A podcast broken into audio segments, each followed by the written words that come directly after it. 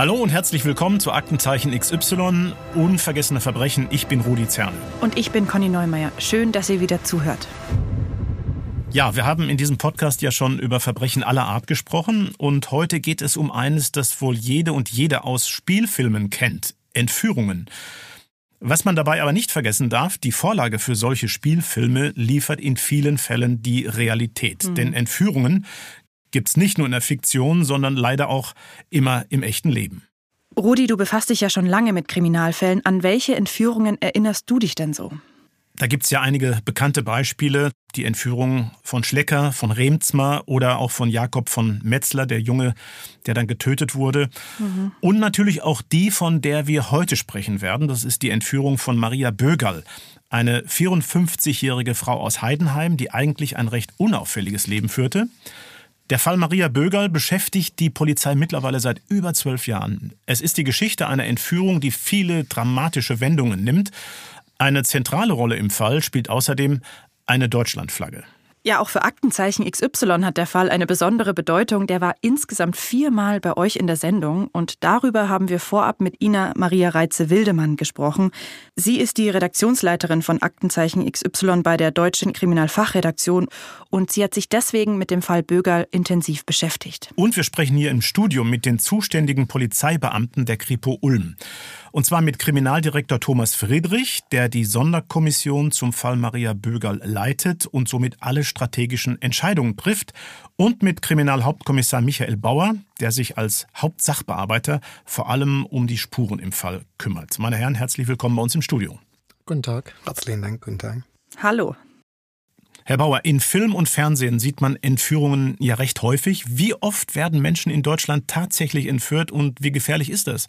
Das BKA und die Landeskriminalämter haben einen Zeitraum von zehn Jahren ausgewertet und in diesem Zeitraum gab es in Deutschland 44 Entführungsfälle. In Baden-Württemberg waren es fünf Fälle. Zum Ausgang kann man sagen, dass bei circa 70 Prozent der Fälle die Opfer wieder freigelassen wurden, beziehungsweise sie konnten von der Polizei befreit werden. In 10 Prozent der Fällen ging es schlecht aus. Da kamen die Opfer ums Leben. Und bei den letzten 20 Prozent, da gab es keine Informationen, wie der Fall letztendlich ausgegangen ist. Ich habe ja durch Aktenzeichen XY mit wirklich vielen Verbrechen zu tun, aber an ganze 44 Entführungen von 2007 bis 2017 erinnere ich mich jetzt trotzdem nicht. Herr Friedrich, liegt das daran, dass gar nicht alle Entführungen an die Öffentlichkeit gelangen? Also das Dunkelfeld im Bereich der Entführungen ist relativ minimal. Die Polizei erfährt von nahezu allen Entführungen. Was die Öffentlichkeit anbelangt, sieht es etwas anders aus. Und zwar, wenn die Medien eingeschaltet werden, dann ist das sicherlich ein Problem, Nachahmungstäter hervorzurufen. Das nicht im Sinne der Polizei. Und andererseits natürlich für die Opferfamilie unheimlich schwierig, weil sie natürlich auch nicht unbedingt darauf erpicht sind, in der Öffentlichkeit dann als Opferfamilie dargestellt zu werden. Mhm. Bei Maria Böger verhielt es sich insoweit anders, als dass die Öffentlichkeit für Fahndungsmaßnahmen benötigt wurde und in Abstimmung mit der Familie dann auch tatsächlich dann dieser Weg beschritten wurde. Aus Krimis kennt man ja auch, dass der Entführer dann am Telefon zur Familie des Opfers sowas sagt wie, schalten Sie auf keinen Fall die Polizei ein. Das wird im echten Leben dann also eher nicht eingehalten oder der Satz fällt einfach nicht so oft, wie es im Fernsehen suggeriert wird? Also ob er fällt oder nicht, ist von mir jetzt schwer zu prognostizieren oder einzuschätzen. Aber man kann also aus polizeilicher Sicht immer nur anraten, tatsächlich die Polizei zu verständigen, mhm. weil ich habe es gerade schon anklingen lassen, als Privatperson sind sie mit der Situation hoffnungslos, einfach überfordert, der Stress ist zu groß. Mhm. Das als Beispiel jetzt, äh, ob sie überhaupt in der Lage wären, a, ein Geld zu beschaffen oder b, äh, auch rein vom Nervenkostüm, ob sie die Übergabe vom Geld dann schaffen würden. Also da hätte ich große Zweifel. Mhm. Wie ist der Stress in der Situation eigentlich für den Ermittler, Herr Friedrich? Also ich glaube, der Stresspegel ist enorm hoch, weil klar, es ist jedem in der Situation klar, jetzt muss die Polizei alles geben, es darf kein Fehler passieren, weil schlicht und ergreifend um das Überleben des Opfers geht. Also auf jeden Fall ein ganz besonderer und auch sehr dramatischer Fall für die Ulmer Kripo. Jetzt wollen wir erstmal über die Tat an sich sprechen und dafür schauen wir in die Stadt Heidenheim an der Brenz in Baden-Württemberg.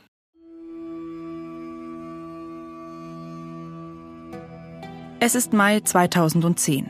In Heidenheim, genauer gesagt im Heidenheimer Ortsteil Schneidheim, wohnt Maria Bögerl mit ihrem Mann Thomas. Sie ist damals 54, er 55 Jahre alt. Schneidheim ist ein kleiner Ort. Rund 11.000 Menschen leben hier. In ganz Heidenheim sind es an die 50.000. Die nächstgrößere Stadt ist Ulm. Die beiden erwachsenen Kinder der Bögerls sind bereits zum Studieren ausgezogen. Somit hat das Ehepaar das Einfamilienhaus ganz für sich. Es liegt an einer ruhigen Sackgasse und hat einen Garten. Man könnte sagen, Kleinstadtromantik pur. Viele Leute im Ort kennen die Bögerls. Thomas Bögerl ist Vorstandsvorsitzender der Kreissparkasse Heidenheim. Maria Bögerl ist Hausfrau und sozial engagiert. Das Paar ist außerdem im Rotary Club. Am Morgen des 12. Mai 2010, einem Mittwoch, macht Thomas Bögerl sich auf den Weg zur Arbeit. Maria Bögerl möchte an diesem Tag erstmal ein paar Anrufe erledigen. Unter anderem will sie ihre Schwiegermutter fragen, wie es bei ihrem Arzttermin gelaufen ist. Hier hört ihr eine nachgestellte Szene aus der Sendung Aktenzeichen XY. Wir werden gleich noch ein paar Ausschnitte hören. Gestern klang sie ja nicht so richtig fit. Ja, ich mache mir auch ein bisschen Sorgen. Soll ich dich nachher im Büro anrufen? Ich bin in der Stotzingen. Bilanzgespräch beim Bürgermeister. Ich lasse das Handy auf jeden Fall mal an, falls wirklich was ist. Ach, wird nichts sein. Schönen Tag noch. Thomas Bögerl macht sich also auf den Weg zum Bürgermeister und Maria Bögerl bleibt daheim. An diesem Vormittag nimmt sie immer wieder den Telefonhörer in die Hand. Zuerst ruft ihr Sohn an. Er hat gerade vorlesungsfrei und will später noch vorbeikommen und ein paar Tage in Schneidheim bleiben. Jetzt mal so Mittag rum. Schön, freuen wir uns. Und soll ich für dich heute Abend was Schönes kochen? Dann telefoniert Maria Bögerl mit ihrer Schwiegermutter. Und sie will ein Buch per Telefon bestellen. Oh, das ist aber schade, ist schon weg. Oh, nö. Nö, nö, nö. Nö, dann noch einen schönen Tag. Ja. Ja, danke Ihnen auch.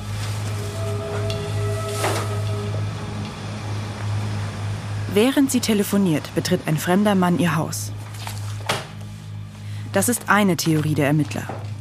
Maria Bögerl bemerkt ihn erstmal nicht. Er geht mit einem Messer in der Hand auf sie zu. Kein Ton. Was soll denn das?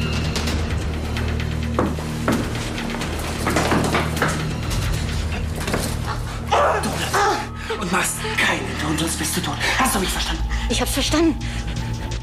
Es ist gegen 11 Uhr vormittags. Der Mann legt ihr Handschellen an und führt sie in die Garage, ohne dass die Nachbarn etwas merken. Er setzt Maria Bögerl auf den Beifahrersitz ihres Autos und fährt damit los. Der Täter entführt Maria Bögerl am helllichten Tag aus ihrem Haus und fährt dann auch noch mit ihrem eigenen Auto durch den Ort. Er fährt dann mit ihr in ein Waldstück, etwa 15 Kilometer entfernt. Am Waldrand wird später noch jemand etwas Wichtiges sehen. Und zwar das Auto von Maria Bögerl mit einem Mann in brauner Lederjacke am Steuer. Nur kurze Zeit nachdem der unbekannte Mann Maria Bögerl gekidnappt hat, kommt der Sohn der Bögerls am Haus an. Da sind seine Mutter und ihr Entführer allerdings schon weg.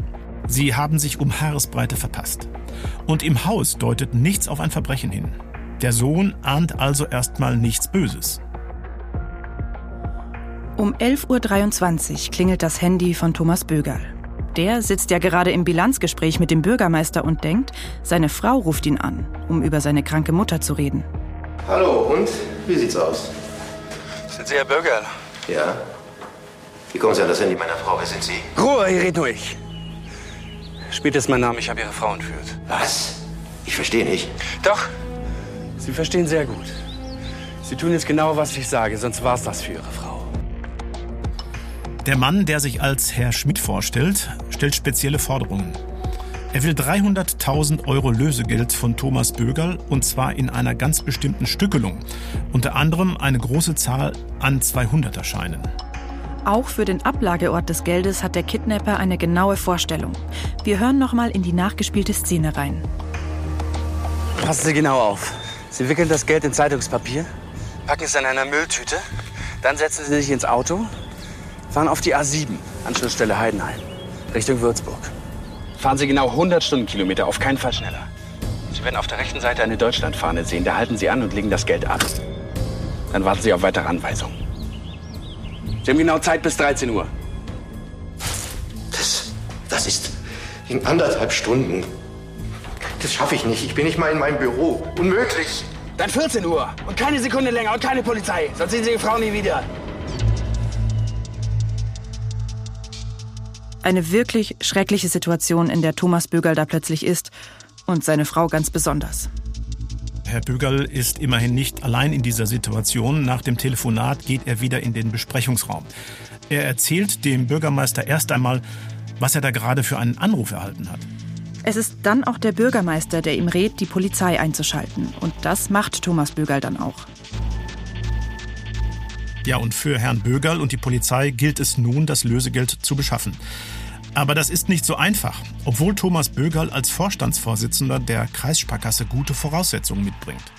Die komplizierte Stückelung ist das Problem. Insbesondere die 200-Euro-Scheine. Die sind nur selten im Umlauf und nicht ausreichend in Heidenheim vorrätig. Also machen sich mehrere Mitarbeiter von Thomas Bögerl mit dem Auto auf in Richtung Ulm in die Landeszentralbank. Da gibt es mehr Scheine. Hin und zurück sind es allerdings rund 100 Kilometer. Und die Zeit läuft. Zu allem Überfluss hat ein Kollege von Thomas Bögerl dann auf dem Weg auch noch eine Autopanne. Wird die Geldübergabe trotzdem klappen? Schließlich gelingt es, das Geld in der verlangten Stückelung zu besorgen, wenn auch später als gefordert. Für Thomas Bögerl zählt jetzt jede Sekunde. Er setzt sich ins Auto und fährt die A7 entlang Richtung Würzburg, wie der Mann am Telefon es verlangt hat. Irgendwann sieht er neben der Fahrbahn eine Deutschlandfahne wehen. Jemand hat sie an einen Ast gebunden und diesen in den Boden gesteckt. Gegen 15.30 Uhr legt Thomas Bögerl die 300.000 Euro dort ab. Eineinhalb Stunden zu spät. Verlangt war eine Abgabe um 14 Uhr. Der Täter holt das Geld nicht ab. Die Lösegeldübergabe ist gescheitert.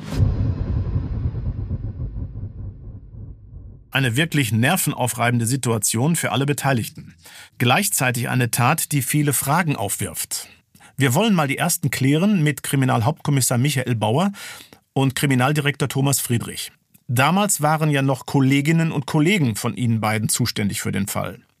Sie selbst kamen erst später zum Ermittlerteam im Fall Bögerl dazu, in 2014. Sie kennen die Details aber natürlich trotzdem alle. Thomas Bögerl hat die Polizei ja kurz nach dem Erpresseranruf verständigt. Herr Bauer, erzählen Sie doch mal, wie war dieser erste Kontakt mit Thomas Bögerl? In welchem Zustand war er? Und welche Infos hat er der Polizei gegeben? Thomas Bögerl war natürlich in dieser Situation sehr aufgeregt, aber er ist auch ein Mann gewesen, der es gewohnt war, unter Stress Entscheidungen zu treffen. Von Herrn Bögerl bekamen wir die ersten Informationen zum Fall, zur Lösegeldübergabe, zur Stückelung des Lösegeldes, zur Höhe des Lösegeldes und auch die ersten Informationen zum Täter selber. Für Thomas Bögerl und die Kinder war die ganze Situation natürlich ein totaler Ausnahmezustand. Und es war auch nicht ausgeschlossen, dass der Entführer sich nochmal meldet. Wie hat die Polizei die Familie in dieser Zeit betreut? Wer wurde da alles mit ins Boot geholt? Es war so, dass nach der missglückten Geldübergabe natürlich die Familie und auch die Polizei darauf gewartet haben, dass der Täter sich nochmals meldet. In dieser Zeit wurde die Familie Bögerl von speziell geschulten Polizeibeamten betreut. Das war die Verhandlungsgruppe. Und diese Kollegen betreuen die Opfer in Entführungsfällen auf den Kontakt mit dem Täter vor.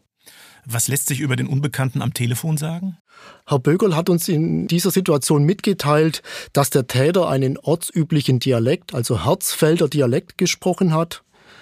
Die geringe Lösegeldforderung, also 300.000 Euro, spricht eher dafür, dass der Täter an einer sehr schnellen Abwicklung der Übergabe interessiert war. Was interessant war, der Anrufer hat sich ja mit dem Namen Schmidt gemeldet.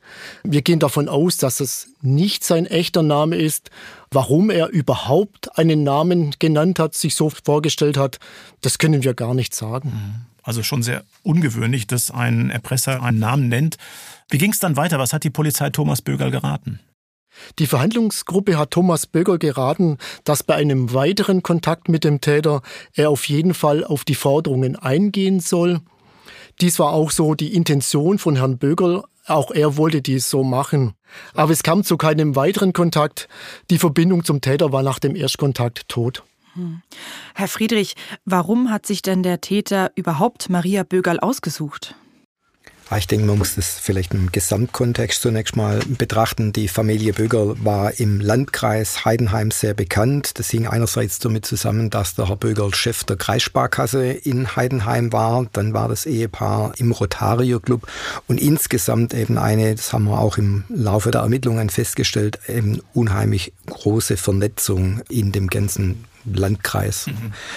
Und aus Tätersicht würde ich jetzt persönlich einschätzen, war es einfach so, dass der Familie ein potentes Privatvermögen zugeschrieben wurde oder halt natürlich aufgrund der beruflichen Tätigkeit unterstellt wurde, dass der Herr Böger einen schnellen Zugriff auf höhere Geldbeträge haben könnte.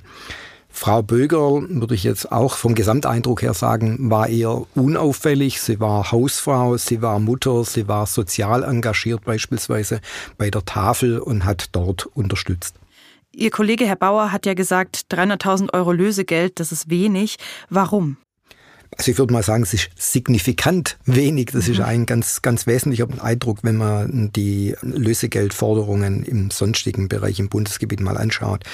Die Schlussfolgerung für uns, der Herr Bauer hat es kurz angesprochen, war einfach, dass die Täterschaft darauf aus war, eine unheimlich schnelle Tatabwicklung zu realisieren. Und man hat sicherlich dem Herrn Böger zugetraut, das Geld auch entsprechend schnell zu beschaffen. Mhm. Ja, und wie ist das dann in solchen Fällen, wenn man selbst keinen Zugriff auf so viel Geld hat? Also hilft dann die Polizei bei der Beschaffung? Ja, selbstverständlich hilft die Polizei in solchen Fällen. Mhm. Wir sind kalendermäßig im Grunde für jede Phase einer solchen Entführung vorbereitet. Wir wissen, welche Maßnahmen wir zu treffen haben und dazu gehört natürlich auch die Beschaffung einer entsprechenden geforderten Summe. Warum wurde das dann damals nicht so gemacht? Also hätte man so das Geld tatsächlich schneller besorgen können? Es war ein spezieller Umstand eben, dass der Herr Böger als Chef der Kreissparkasse bereits eigene Mitarbeiter entsandt hatte und man hat sich ein Stück weit jetzt natürlich auch darauf dann verlassen, dass funktioniert. Der Umstand, dass es äh, auf der Fahrt dann zu einem Defekt am Fahrzeug kam, war sicherlich nicht kalkuliert. Hm. Die 300.000 Euro für Maria Bögerls Entführer konnten dann ja doch noch beschafft werden. Allerdings hat der Täter das Geld nie abgeholt. Wie hat das Ihre Vorgehensweise verändert? Bedeutet das jetzt mehr Risiko für Maria Bögerl, Herr Friedrich? Also an der polizeilichen Vorgehensweise hat es zunächst mal nichts geändert, weil es war in so einer frühen Phase der Tat, dass eigentlich ausschließlich der Schutz des Opfers an vorderster Stelle stand. Wir bezeichnen das polizeiintern einfach immer als den Umstand Gefahrenabwehr vor Strafverfolgung. Was die gescheiterte Geldübergabe dann anbelangt, ist es sicherlich so, dass das den Täter unter Zugzwang setzt, einen zweiten Anlauf zu nehmen. Das bedeutet sicherlich für den Täter dann auch ein Mehr an Stress. Also er macht es ja auch nicht jeden Tag.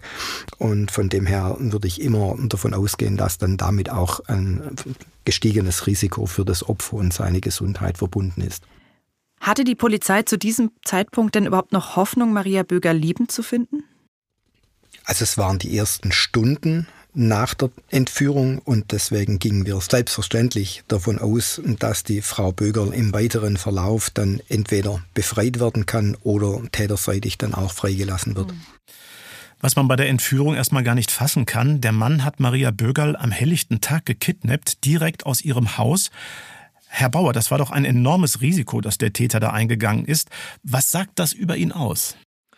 Der Täter ging in der Tat ein sehr hohes Risiko ein. Wenn man sich mal vorstellt, er hat Maria Bögerl aus ihrem Wohnhaus entführt und fuhr mit ihr in ihrem Fahrzeug anschließend zur Geldübergabestelle.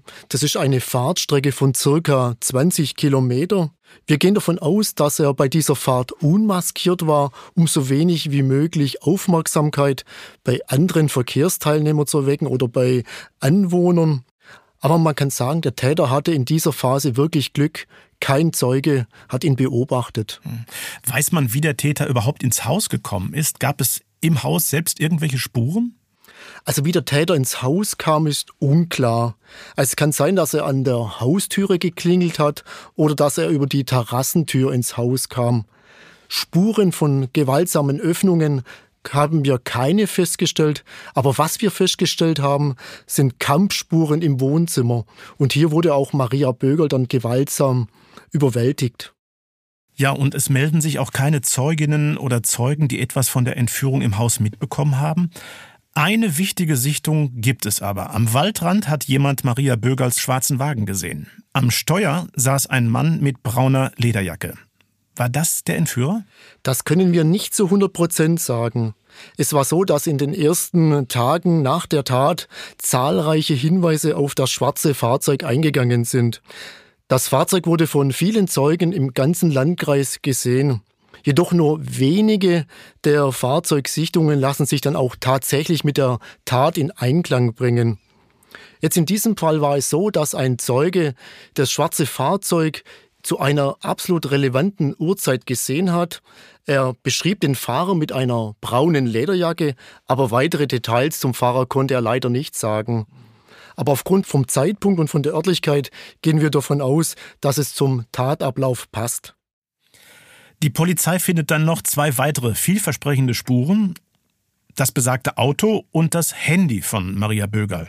Zunächst mal zum Auto. Wann und wo haben Sie das Fahrzeug gefunden?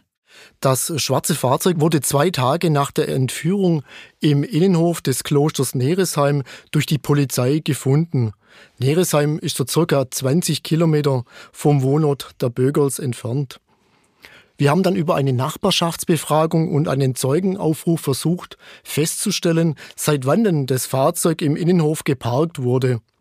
Es war so, dass ein Tourist einen Tag nach der Tat im Kloster zu Besuch war. Er hat dort mehrere Fotos gemacht und auf einem der Fotos war dann auch tatsächlich das Fahrzeug zu sehen. Gab es im Auto denn Spuren? Ja, tatsächlich im Auto konnten wir Spuren sicherstellen. Es waren ganz unterschiedliche Spuren. Zum einen die Hautschuppen des Täters.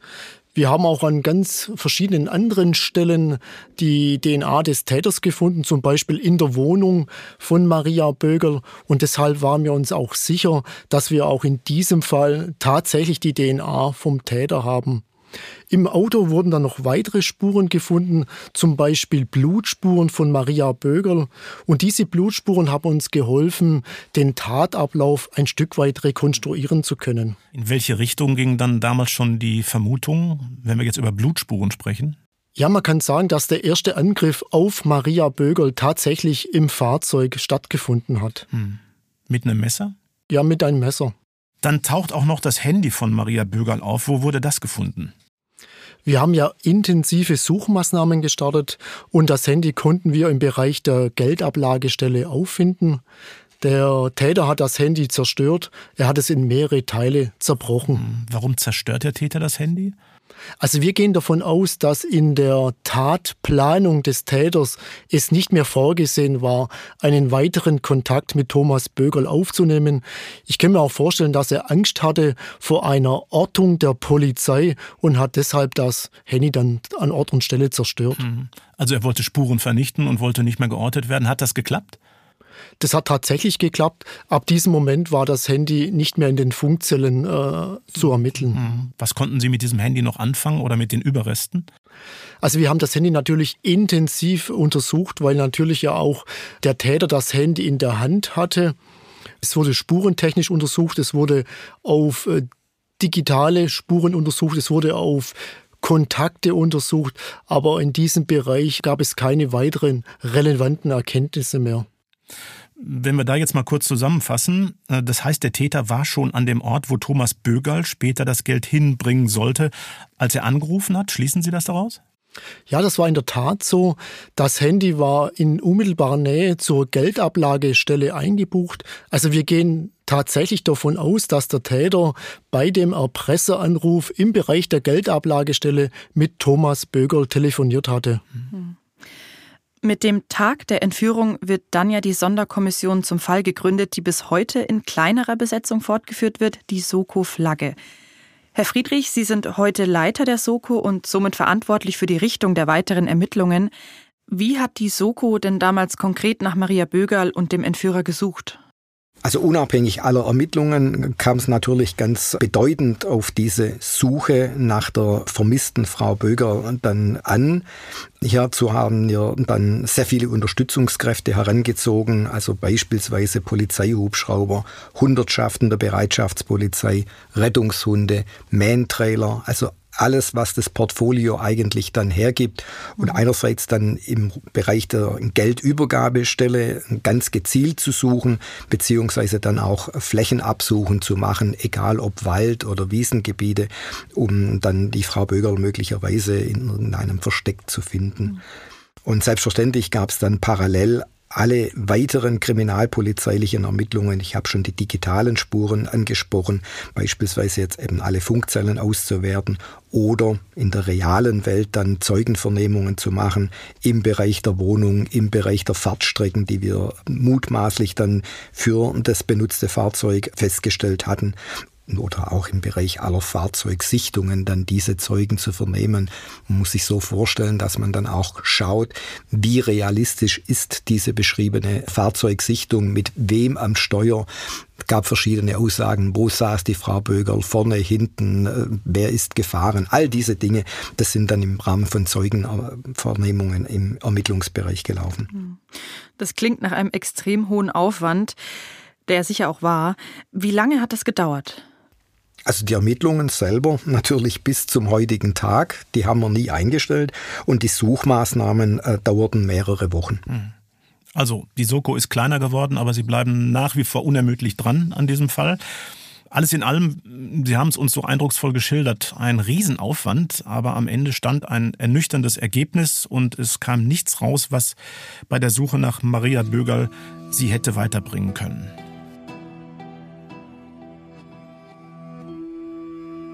In den Tagen nach der Entführung wendet sich die Polizei das erste Mal an Aktenzeichen XY.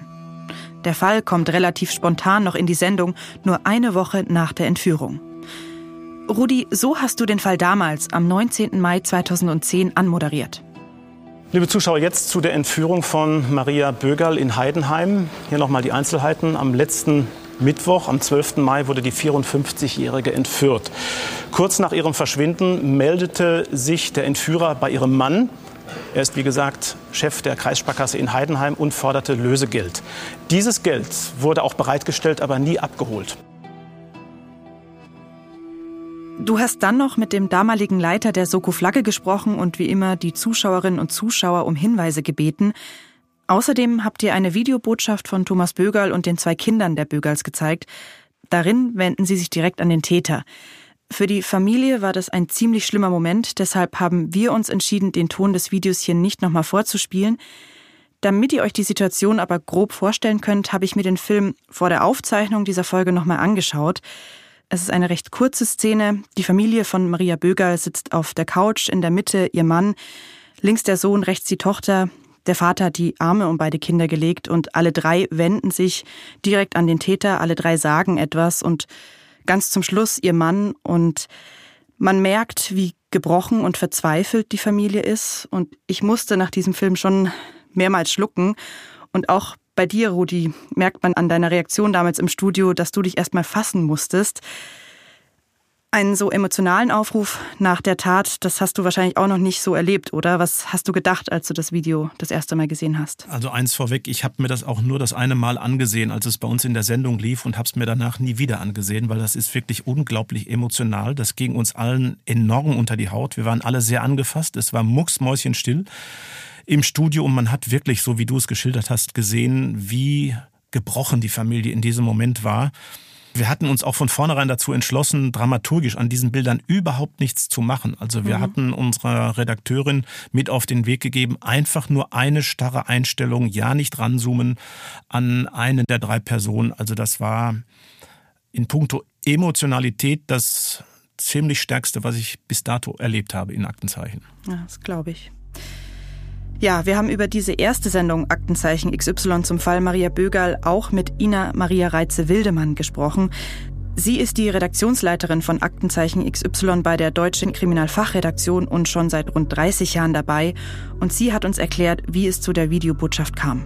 In so einer Situation versucht sowohl die Polizei als dann auch wir, wenn wir mit eingeschaltet werden, natürlich alles, um irgendwie die Aufmerksamkeit eines Täters oder auch der Öffentlichkeit in diesem Zusammenhang äh, zu mobilisieren. Und da war das natürlich ähm, relativ naheliegend und auch tatsächlich nicht das erste Mal, dass wir dann gemeinsam die Polizei und wir und auch die Familie, also der Ehemann der Maria Bögerl, der Entführten und ihre beiden erwachsenen Kinder, dass wir gemeinsam gesagt haben, es wäre doch wahrscheinlich ein sehr starkes Signal, wenn wir einen solchen Aufruf der Familie an den möglichen Entführer äh, ausstrahlen würden. Und äh, so haben wir es dann auch gemacht. Das war natürlich ein hochemotionaler Beitrag und eine hochemotionale Situation für diese total verängstigten und in ganz, ganz großer Sorge um ihre Mutter und Ehefrau befindlichen Personen. Das kann man sich vorstellen. Entsprechend emotional war auch der Aufruf mit viel Tränen, was ähm, mich wirklich äh, hat überlegen lassen, ob wir sie so einer so großen Öffentlichkeit überhaupt vorführen wollen. Und dafür bin aber ich da als Journalist und kann sagen, ähm, das ist jetzt eins zu viel oder das ist gerechtfertigt. Und in dem Fall äh, klare Entscheidung, es war natürlich mehr als gerechtfertigt und auch nachvollziehbar. Und trotzdem bin ich im Nachklapp immer wieder darauf angesprochen worden, ach, macht jetzt Aktenzeichen XY auch schon solche Tränendrüsen-Sachen wie das Privatfernsehen. Und da muss man sich dann schon heftig dagegen wehren und auch erklären. Auch bei den Polizeibeamten im Land, die mit dem Fall nichts zu tun hatten, muss man erklären und sagen, also wir ähm, machen sowas wirklich nur in solchen Ausnahmesituationen, wenn es wirklich, wenn die Angehörigen es dringend wünschen. Sonst wirklich nicht. Der Aufruf wirkt. Dutzende Menschen rufen im Aktenzeichen XY-Studio mit Hinweisen an. Der Fall wird außerdem von Medien im ganzen Land aufgegriffen. Ja, vielleicht hilft die Aufmerksamkeit und der eine Hinweis geht ein. Für die Familie Bögerl ist es eine furchtbare Zeit zwischen Angst, Hoffnung und schlimmsten Befürchtungen. Sie wartet jeden Tag auf eine Nachricht. Und die kommt. Drei Wochen nach der Entführung. Doch es ist nicht die Nachricht, die sich die Familie so sehr erhofft hatte. Am 3. Juni 2010 entdeckt ein Spaziergänger im Wald die Leiche einer Frau. Sie wurde mit mehreren Ästen abgedeckt. Es ist Maria Bögerl. Herr Bauer, wie ist Maria Bögerl gestorben?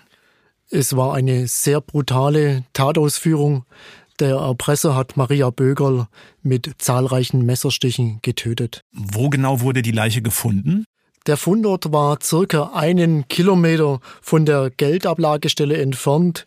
Es handelt sich hierbei um ein zusammenhängendes Waldstück an der A7 Maria Bögerl wurde also ganz in der Nähe von dem Ort gefunden, an dem ihr Mann das Geld abgelegt hat. Sie gehen ja davon aus, dass Maria Bögerl auch an dieser Stelle getötet wurde. Warum? Wir haben an der Leiche keine Spuren gefunden, wie zum Beispiel Schleifspuren, dass die Leiche zu einem anderen Ort verbracht worden ist. War der Mord an dieser Stelle genau exakt geplant oder wurde Maria Bögerl spontan getötet? Welche Theorien ergeben sich jetzt daraus? Ja, genau, diese Frage haben wir uns auch immer wieder gestellt, ob die Ermordung genau an dieser Stelle geplant war, vom Täter geplant war oder ob es eine spontane Überreaktion war, weil der Täter in eine gewisse Situation gekommen ist, mit der er nicht geplant hatte. Wenn man sich jetzt mal den Ort anschaut, gehen wir davon aus, dass die Tötung an dieser Örtlichkeit nicht geplant war, weil die Stelle von einem Waldweg sehr gut einsehbar ist und der Täter dadurch ein sehr hohes Entdeckungsrisiko eingegangen ist. Heißt das, Maria Bögerl musste sterben, weil das Geld nicht rechtzeitig am Ablageort war? Nein, leider nicht. Maria Bögerl ist nach den Ergebnissen der Rechtsmedizin so circa ein bis zwei Stunden nach der Entführung ermordet worden. Also man kann sagen, egal was die Polizei nach dem Anruf unternommen hätte, Maria Bögerl wäre nicht mehr zu retten gewesen. Dass Maria Bögerl so früh ermordet wurde, wundert einen ja erstmal, weil immerhin hat der Entführer damit sein Druckmittel für das Lösegeld verloren. Was sagt das denn über den Täter aus? Ich denke, im Tatplan des Täters war Maria Bögerl nicht als weiteres Druckmittel vorgesehen. Aus unserer Sicht plante der Täter eine sehr schnelle Abwicklung der Lösegeldübergabe, was weiter dafür spricht, dass der Täter Maria Bögerl nicht als Druckmittel wollte, war auch der Umstand, dass der Täter das Handy zerstört hatte und somit auch gar nicht die Möglichkeit hatte, mit Thomas Bögerl weiter in Kontakt zu kommen. Wenn Sie sagen, sie war nie als Druckmittel vorgesehen, hatte er immer vor, sie zu ermorden. Das ist genau die Frage, über die wir auch schon sehr lange in, innerhalb der Soko diskutiert haben. War es im Tatplan des Täters vorgesehen, Maria Bögerl zu töten oder hatte er einen anderen Plan? Darüber können wir eigentlich nur spekulieren. Mhm. Ich sag mal, konkrete Fakten, die die eine oder andere Theorie belegen, gibt es nicht. Mhm. Etwa eine Woche nachdem Maria Bögerls Leiche gefunden wurde, kommt die Polizei ein zweites Mal zu Aktenzeichen XY, um Hinweise zum Täter zu sammeln. Ein Detail, das Ihren Kolleginnen und Kollegen damals aufgefallen ist, Maria Bögerl waren Handschellen angelegt worden. Herr Bauer, was wissen Sie über diese Handschellen und warum könnten die so wichtig sein? Ja, es war tatsächlich so, die Hände von Maria Bögerl waren mit einer Handschließe des Herstellers Bianchi gefesselt die Handschließe stammte vom Täter und war deshalb für uns ein sehr wichtiges Beweismittel. Wir haben dann auch bei Aktenzeichen XY versucht, die Herkunft zu bestimmen, aber trotz intensivster Ermittlungen führte dies zu keinem Ergebnis. Am Ende waren also all die Mühen, das Lösegeld rechtzeitig zu besorgen, vergebens. Maria Bögerl war schon längst tot, als ihr Mann die 300.000 Euro an der Deutschlandflagge abgelegt hat. Selbst wenn Herr Bögerl das Geld wie geplant um 14 Uhr abgelegt hätte, es hätte nichts genutzt. Eine Woche nach dem Fund ihrer Leiche wird Maria Bögerl dann unter großer Anteilnahme beerdigt. Die Ermittlungen der Polizei gehen derweil weiter. Eine Zeit lang wird auch gegen den Sohn und den Partner der Tochter ermittelt, was die Familie später heftig kritisiert. Herr Friedrich, warum wurde das gemacht? Also generell muss man vielleicht sagen, von Verteidigerseite werden wir oftmals dahingehend angegangen, wir hätten uns zu früh festgelegt. Das ist aber überhaupt nicht der Fall. Es wird nämlich immer in alle Richtungen ermittelt. Es gibt bei uns im Soko-Raum so eine gute Tradition, rechts oben im Eck alle Motivlagen und alle äh, möglichen Hintergründe hm, ja einfach zunächst mal als Stichworte zu fixieren und das dann auch jeden Tag mit den Ermittlungsergebnissen abzurastern. Und deswegen war es natürlich auch in dem konkreten Fall so, dass das Familienumfeld und das direkte Umfeld einfach einer Überprüfung zu unterziehen war. Das sage ich jetzt ein bisschen platt. Das ist ein Standard und der ist unumgänglich und unverzichtbar. Man muss sich auch verdeutlichen, bei Tötungsdelikten gibt die Statistik einfach den Wert her, dass circa 90 Prozent der Taten im sozialen beziehungsweise im familiären Umfeld erfolgen. Und von dem her war das einfach auch für die damalige Sonderkommission ein Standard, den sie einhalten mussten. Das ist alternativlos. Und es wäre auch nicht äh, zu rechtfertigen gewesen, wenn dieser Bereich ausgeklammert worden wäre, beispielsweise wegen der Reputation der Familie. Das geht einfach nicht. Und für uns auch in jeder Sonderkommission immer ganz wichtig, wenn wir das familiäre Umfeld zum frühen Zeitpunkt überprüfen und es ausschließen können, dann ist das ein ganz großer, dicker Haken und dann können wir uns auf alle anderen Bereiche dann eben fokussieren und konzentrieren und deswegen auch in diesem Fall eben diese Maßnahme. Wie war es im Fall Bögerl? Wie schnell war klar, dass es niemand aus der Familie war? Also es war so, dass sich im Juni 2010 relativ kurz nach dem Leichenfund eben ein Verdacht ergab, der dann die Ermittlungen ausgelöst hat. Es sind dann von der Kommission sehr aufwendige und intensive Ermittlungen geführt worden, die im Grunde dann ein Jahr später zur Einstellung dieses Ermittlungsverfahrens führte. Und in dem Zusammenhang ist mir es aber jetzt persönlich ganz wichtig, auch klar zu machen und klarzustellen, dass das Verfahren gegen die Familienangehörigen parallel zu anderen Ermittlungskomplexen betrieben wurde. Also es ergab keinen Zeitverzug, sondern es war ein Komplex neben anderen. Ein weiterer Faktor lässt die Familie nicht zur Ruhe kommen, die ständige Berichterstattung. Manche Medien veröffentlichen gehässige Theorien über den Vater Thomas Bögerl, unter anderem, dass er in Untersuchungshaft sitze und vielleicht die Entführung nur erfunden habe. Die Polizei nehme ihn dabei nicht genug in Schutz, findet die Familie. Etwa ein Jahr nach der Entführung nimmt Thomas Bögerl sich das Leben. Eine schlimme Situation für die Familie. Vor allem für die zwei erwachsenen Kinder der Bögerls, die nun auch noch ihren Vater verloren haben. Umso wichtiger ist es, dass die Ermittlungen der Polizei nun vorangehen. Die Beamten sammeln etliche weitere Hinweise, aber den Täter finden sie nicht. Im September 2012, zwei Jahre nach der Entführung, berichtet deshalb Aktenzeichen XY ein drittes Mal. Es wird ein Film gezeigt, der das Verschwinden von Maria Bögerl genau nachzeichnet. Ein paar Ausschnitte daraus haben wir in dieser Podcast-Folge schon gehört. Für Aktenzeichen XY ist der Film mit 27 Minuten übrigens ziemlich lang. Redaktionsleiterin Ina Maria Reitze-Wildemann hat uns erklärt, warum sie sich damals dafür entschieden hat, dem Fall so viel Raum zu geben. Also wir machen das manchmal, nicht oft, aber manchmal, wenn wir das Gefühl haben, dass dieser Fall eine ganz besondere Bedeutung hat für uns, für die Öffentlichkeit. Und dieser Fall ist so komplex, dass wir gesagt haben, es wäre schade, ihn in ein 10 oder 15 Minuten Format zu pressen. Erzählen wir ihn doch mal mit allen Details, die auch für die Ermittlungsarbeit wichtig sind.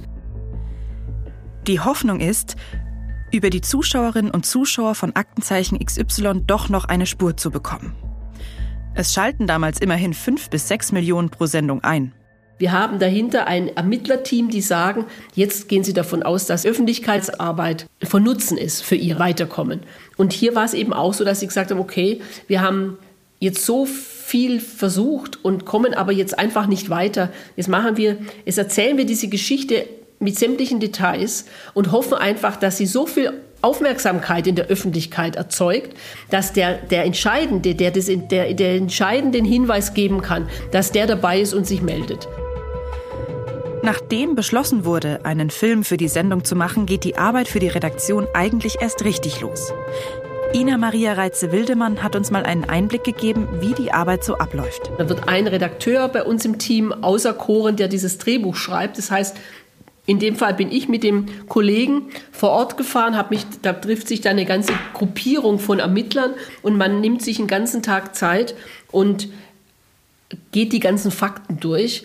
Und wir sind dann auch noch vor Ort gefahren. Das war hoch, hoch interessant. Also wir waren dort am Haus, wir waren in dem Kloster, wo das Auto abgestellt aufgefunden worden war. Wir waren an der Stelle, wo sie tot aufgefunden worden war. Wir haben uns die Ablagestelle des Geldes angeschaut, also wirklich einen eigenen Überblick verschafft. Und ähm, dann entsteht ein Drehbuch aus diesen ganzen Erkenntnissen. Und dann geht es aber, wenn wir dann zufrieden sind mit unserer Arbeit, geht es nochmal zurück an die Kripo, an die Ermittler. Da wird dann nochmal ein Faktencheck gemacht. Dann bitten wir, dass sie nochmal genau klären, ob die Fakten so alle richtig wiedergegeben sind, ob wir das richtig verstanden haben, ob das in ihrem Sinn Sinne ist. Und dann geht es in die Produktion und wird dann tatsächlich umgesetzt. Es fließt also ganz schön viel Arbeit in so einen Film hinein. Und wenn man als Produktionsteam so tief eintaucht in den Fall, da wird man doch bestimmt ein Stück weit selbst zur Ermittlerin. Ja, ja, das stimmt schon. Jeder fängt an zu, zu überlegen und so ein bisschen zu spekulieren, wie könnte es wohl gewesen sein. Aber das gehört auch dazu. Ne? Das ist auch ein Teil der Arbeit. Ist das bei dir auch so, Rudi? Also überlegst du dir irgendwann auch Theorien, wer der Mörder sein könnte oder was sich der Täter gedacht hat? Äh, zunächst mal, Conny, ich bin kein Hobbykommissar, ähm, aber ich beschäftige mich natürlich mit solchen Fällen, auch im Nachhinein, jetzt gerade ganz aktuell natürlich wieder mit dem Fall Maria Bögerl. Du fragst dich schon, und äh, vorhin wurde ja auch schon mal gesagt, äh, es wird spekuliert. Warum ist dieser Täter durchgedreht? Was ist da aus dem Ruder gelaufen? Wieso diese Eskalation? Aber das Bedrückendste in der ganzen Angelegenheit ist für mich immer noch, dass dieser Täter, dieser Mörder nach wie vor frei herumläuft. Gegen ein bisschen hin und her überlegen ist ja auch nichts einzuwenden. Es gibt aber auch immer wieder Menschen, denen die Fantasie durchgeht und die damit richtig Schaden anrichten. So war es dann leider auch im Fall Maria Bögerl. Die Beamten und Beamtinnen bekommen nämlich bald viele Hinweise, aber manche davon werden gar nicht wirklich helfen. Sie werden die Ermittlungen sogar zurückwerfen. Wir wollen uns mal gemeinsam mit Herrn Bauer, dem Hauptsachbearbeiter, in diesem Fall nochmal anschauen, wie die Ermittlungen nach dem Film bei Aktenzeichen XY weitergegangen sind. Herr Bauer, von was für einem Täter sind Sie damals ausgegangen? Wir gingen damals davon aus, dass der Täter aus der Region stammt. Dies hat uns ja auch so Thomas Bögerl berichtet, dass der Täter einen ortsüblichen Dialekt gesprochen hat. Wir sind auch davon ausgegangen, dass der Täter eine gewisse Messeraffinität hat, denn wenn man sich mal die Tatausführung anschaut, war der Täter sicherlich sehr geübt mit dem Umgang mit Messern. Aber die Frage für uns war immer, wie professionell war denn der Täter? Denn aus unserer Sicht war die Tat sehr gut geplant, insbesondere die Auswahl der Geldübergabestelle an der A7 und auch das Kloster in Neresheim, wo das Auto abgestellt wurden, waren sehr gut ausgesucht. Der erste Tipp kommt schon bald nach der Ausstrahlung im September 2012. Ein Mann meldet sich bei der Polizei. Er sagt, er habe Hinweise zum Fall Maria Bögerl. Erzählen Sie, wer war dieser Mann und was hat er der Polizei gesagt? Ja, es war tatsächlich so, der Mann hat sich unmittelbar nach der Sendung bei der Soko gemeldet und hat mitgeteilt, dass er an der Aufklärung des Falles helfen könne. Er gab an, dass er im Besitz von tatrelevanten Gegenständen sei. Er sprach da vom Tatmesser und auch von Bilder des Täters. Aber die Übergabe dieser Gegenstände wollte er nur gegen eine Aufwandsentschädigung realisieren. Man muss wissen, die Soko stand zu diesem Zeitpunkt enorm unter Druck und deshalb ist man dem Zeugen intensiv auch nachgegangen. Was haben Sie dann herausgefunden? Im Ergebnis war es so, dass der Mann weder im Besitz von relevanten Beweismitteln war, noch von irgendwelchen Informationen, die zur Tataufklärung beigetragen haben. Man kann sagen, es war ein Trittbrettfahrer, der Geld von der Polizei wollte in Form von Spesen und Zuwendungen. Der Mann hat die Soko viel Zeit und viel Aufwand gekostet. Letztendlich ist dabei nichts herausgekommen. Der Mann wurde dann vom Amtsgericht Heidenheim zu einer dreijährigen Haftstrafe verurteilt wegen Betrug und falscher Verdächtigungen. Also da gab es nichts auf Bewährung, das geht ja nur bis zwei Jahre, ne? Genau, ja. er ging dann auch ins Gefängnis. Verrückte Geschichte. Der nächste große Versuch, den Mörder zu finden, folgt im Jahr 2014. Die Polizei hat in Maria Bögerls Auto ja DNA-Spuren gefunden. Einen Treffer in der DNA-Datenbank gab es allerdings nicht. Deshalb entschließt sich die Polizei zu zwei Massen-DNA-Tests in Gingen an der Brenz und in Neresheim, zwei Nachbarorte von Schneidheim. Männer zwischen 18 und 65 sollen eine Speichelprobe abgeben. Denn die Polizei hat schon den genetischen Abdruck des Täters. Theoretisch müsste also nur das Wattestäbchen in den richtigen Mund geschoben werden und der Fall wäre gelöst. Wie viele Proben haben Sie damals bekommen? Äh, von dieser Maßnahme waren ca. 3700 Männer in Neresheim und in Gingen betroffen. Zu unserer Überraschung gab es eine sehr hohe Bereitschaft der Bevölkerung zum freiwilligen Mitwirken. Also circa 96 Prozent der betroffenen Männer haben eine freiwillige Speichelprobe abgegeben. Was kam dabei raus? Ja, leider nichts. Äh, alle Männer, die eine Speichelprobe abgegeben haben, waren negativ.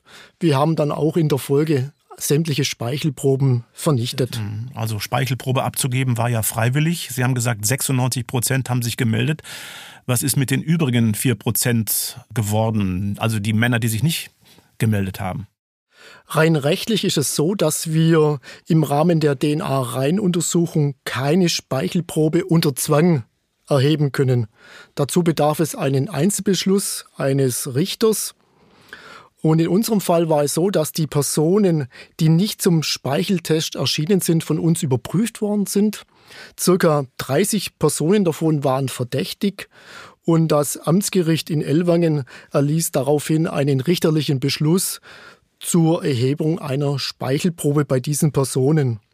Auch diese Personen waren negativ und deswegen kann man insgesamt im Ergebnis sagen, dass durch diese Reihenuntersuchung das Wattestäbchen nicht in dem richtigen Mund war. Da ist also ein Zeuge, der monatelang Falschaussagen macht. Ein DNA-Massentest ohne brauchbares Ergebnis. Obwohl es mittlerweile etliche Spuren gibt, weiß die Polizei immer noch nicht, wer Maria Bögerls Mörder ist. Vielleicht passt es da ganz gut, dass die Polizeistrukturreform in Baden-Württemberg 2014 dafür sorgt, dass die Soko-Flagge fast komplett neu aufgestellt wird. Damals werden die bisher 37 Polizeipräsidien und Direktionen zu zwölf regional zuständigen Polizeipräsidien verschmolzen. In diesem Jahr kommen auch unsere Studiogäste Thomas Friedrich als Leiter der Soko und Michael Bauer als Hauptsachbearbeiter im Fall dazu. Rund ein Jahr braucht es, das neue Team mit dem Fall vertraut zu machen. Ein frischer Blick kann sicher nicht schaden. Trotzdem passiert eine ganze Weile erstmal nichts Nennenswertes. Doch dann, im Jahr 2016, also sechs Jahre nach der Entführung und nach dem Mord, gibt es eine neue heiße Spur. Sie kommt aus Hagen in Nordrhein-Westfalen, rund 500 Kilometer entfernt von Heidenheim. Dort erzählt ein Betrunkener zwei jungen Männern, Maria Böger getötet zu haben. Der Mann spricht schwäbischen Dialekt und er sagt, er stamme aus einer Stadt ganz in der Nähe vom Fundort der Leiche. Ist er vielleicht der Mörder? Herr Bauer, wie wurde diese Spur aus Hagen denn damals an Sie herangetragen?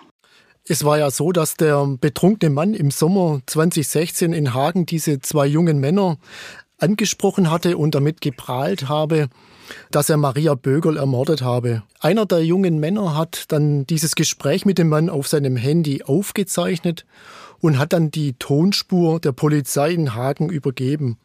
Und so kam dann die Spur zu uns. Nach der Auswertung der Tonspur bestand der Verdacht, dass dieser Mann tatsächlich etwas mit der Tat zu tun hatte. Was hat der Mann denn über sich und über den Fall Bögerl gesagt? Er hat zunächst damit geprahlt, dass er Maria Bögerl ermordet habe. Er hat gesagt, dass er in Ochsenberg wohnhaft sei. Das ist eine Ortschaft ganz in der Nähe der Geldübergabestelle und würde dort sich in den Wäldern perfekt auskennen. Weiter hat er erzählt, dass er früher bei der Bundeswehr war und habe dort eine Spezialausbildung genossen. Und er erzählte von seiner Messeraffinität, dass er mit einem Survival-Messer durch die Wälder streifen würde. Wie haben Sie denn dann weitergemacht, nachdem Sie den Hinweis bekommen haben? Ja, wir haben dann in der Tat mit allen Mitteln versucht, die Person zu identifizieren.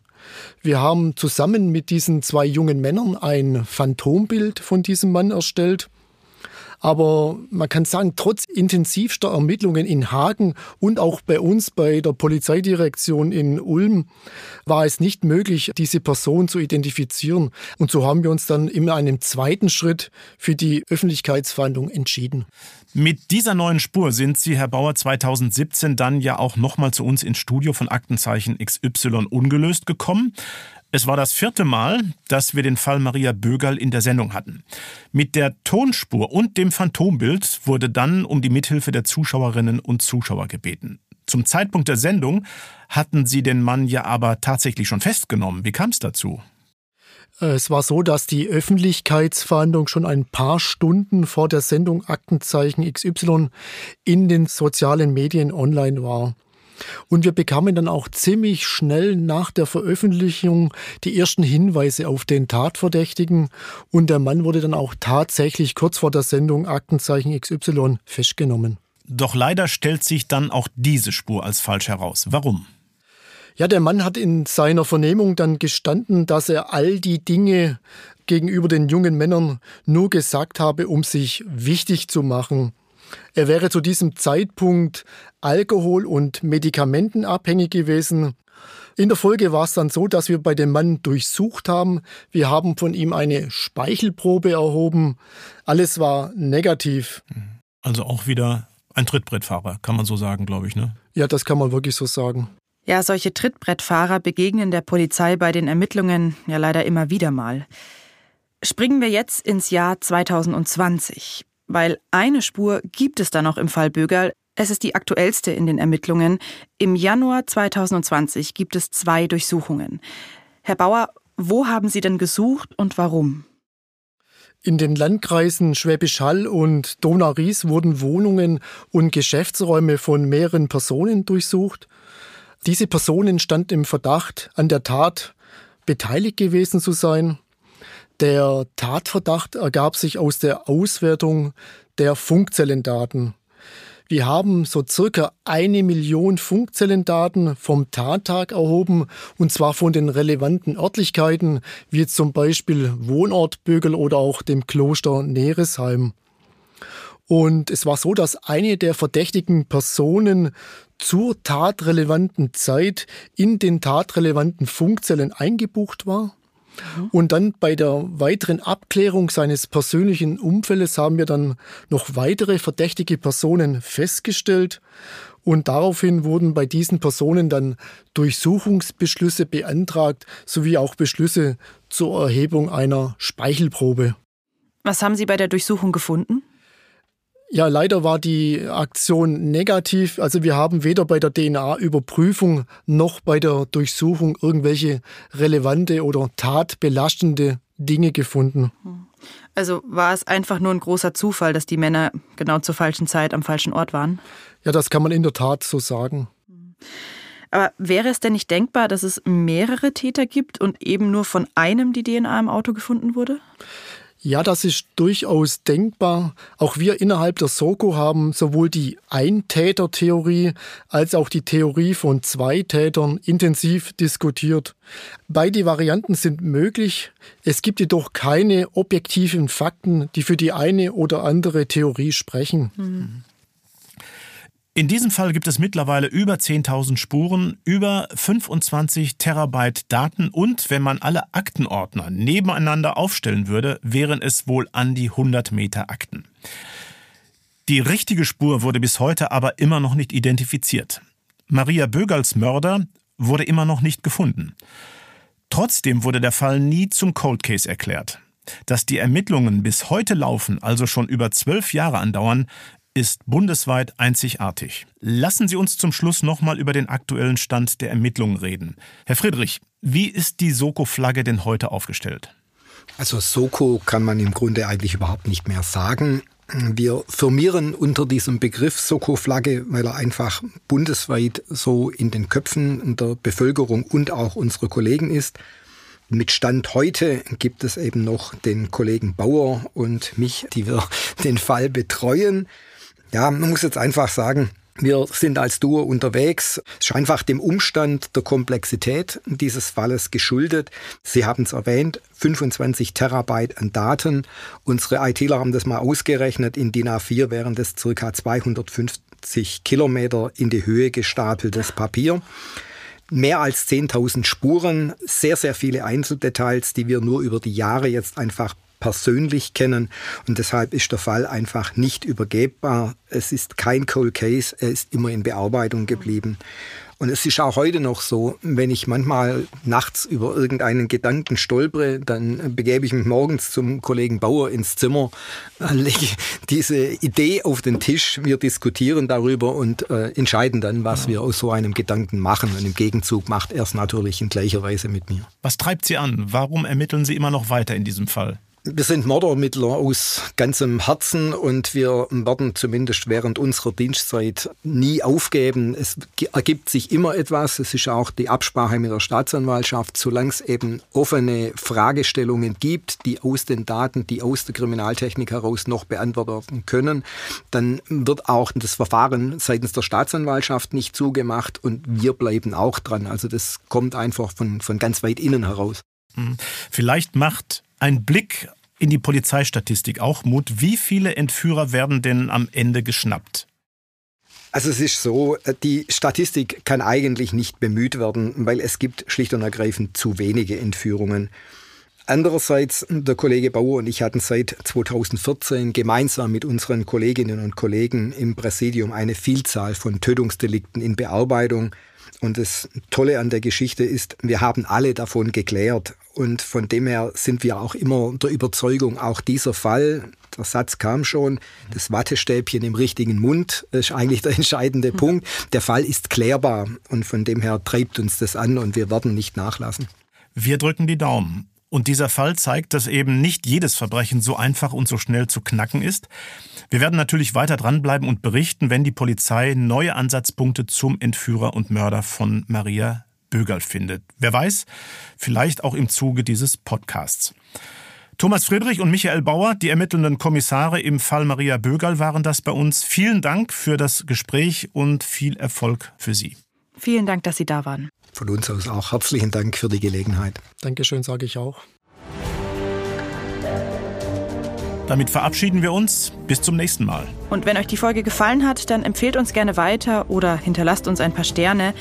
Wenn ihr uns eine Nachricht schicken wollt, die Adresse findet ihr in den Show Notes. Wir hören uns in der nächsten Folge. Bis dahin. Tschüss und bleibt sicher.